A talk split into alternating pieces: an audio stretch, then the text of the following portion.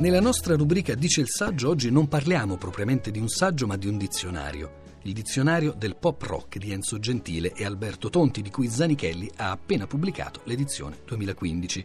Della scorsa edizione parlammo lo scorso anno con Enzo Gentile, oggi invece è nostro ospite Alberto Tonti. Alberto Tonti è critico musicale da ormai 26 anni, autore e conduttore radiofonico, prima a Radio Popolare, poi alla RAI, alla Rete 3 Svizzera e a Radio 24 ha cantato anche a Sanremo nel 1988 con il gruppo I figli di Bubba.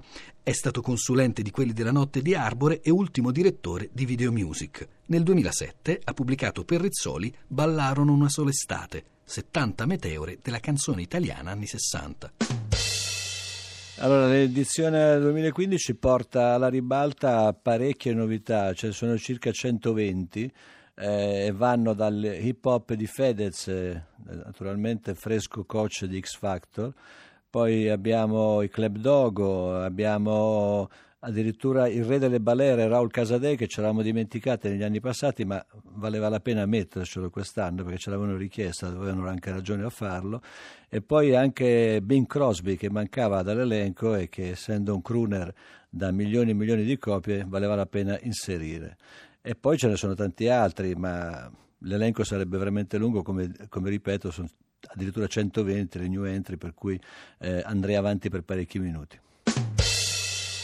Allora, nelle nostre schede i testi hanno un rapporto più o meno al 50% con la musica, nel senso che hanno un'importanza eh, fondamentale. Basta poi pensare a, ai famosi autori in coppia da Lennon McCartney, che poi scrivevano tutte e due sia testo che musica, ma in Italia Mogol e Battisti erano un tutt'uno, quindi la, il rapporto fra il testo e la musica nel, nel caso de, de, della discografia è totale, quindi non saprei dire se abbiamo preferito parlare più di testi che di musica, ma le cose vanno talmente insieme che alla fine i risultati eh, sono tali per i quali i, i, voti alti arrivano dalle canzoni belle, sia dal punto di vista musicale che dal punto di vista del testo vero e proprio.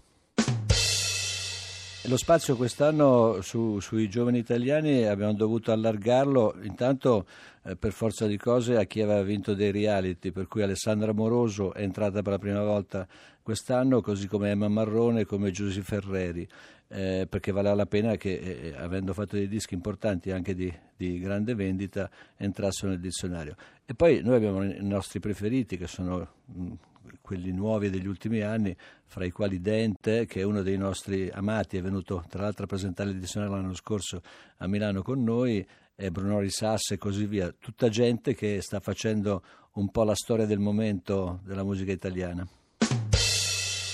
Molti ci chiedono uh, come facciamo a decidere di mettere le 5 stelle a un disco piuttosto che a un altro e la risposta è praticamente impossibile, a parte il gusto, a parte la voglia di mettere in evidenza certi eh, artisti perché se lo meritano con, quel, con, quel, con, quell'opera, la discussione all'interno della redazione del, del dizionario è sempre molto accesa.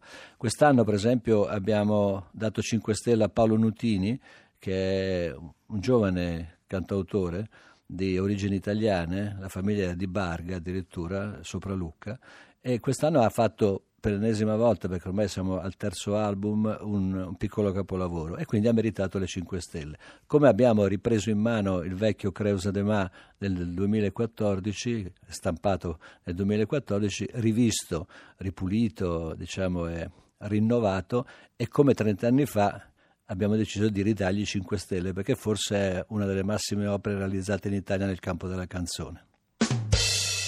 Italiani strafamosi che hanno preso 5 stelle, al di là di, di De André, sono parecchi, sono i, i cantautori storici, da, da, De Gregori a Battiato, a Guccini, insomma ce ne sono tantissimi, Fossati.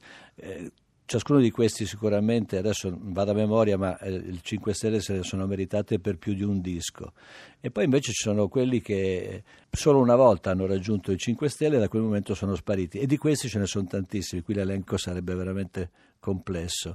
Però esistono queste stelle fulminanti che poi nel tempo vanno scomparendo lentamente. La copertina del pop rock eh, da due anni mette in primo piano un cantante o una cantante o un gruppo, questo poi succederà più che altro in futuro. Quest'anno è toccata Ligabue per diversi motivi. Il primo perché ha fatto un disco, forse il più bel disco della sua lunga carriera, eh, così almeno è stato giudicato dal nostro esperto di musica italiana e eh, poi si era tagliati i capelli per cui non era più il capellone di una volta. Ci è piaciuto questo cambio di look ma adesso questa è una battuta più che altro. E soprattutto perché poi il tour che ne è seguito al, al, al disco è stato come al solito clamoroso e ha avuto i suoi effetti. La, la, storia della copertina nasce da, dalla, più che altro dalla, dalla Zanichelli, dalla casa editrice che giustamente ci ha detto dobbiamo premiare anche se parliamo di musica internazionale, dobbiamo premiare i nostri italiani. E quindi il primo anno è successo l'anno scorso, abbiamo messo in copertina Giovanotti, anche quello per motivo evidente, perché aveva fatto un bel disco, perché il tour era stato molto buono, e quest'anno è toccata Ligabue. Prossimo anno non ve lo so dire, però staremo sempre su questi eh, parametri.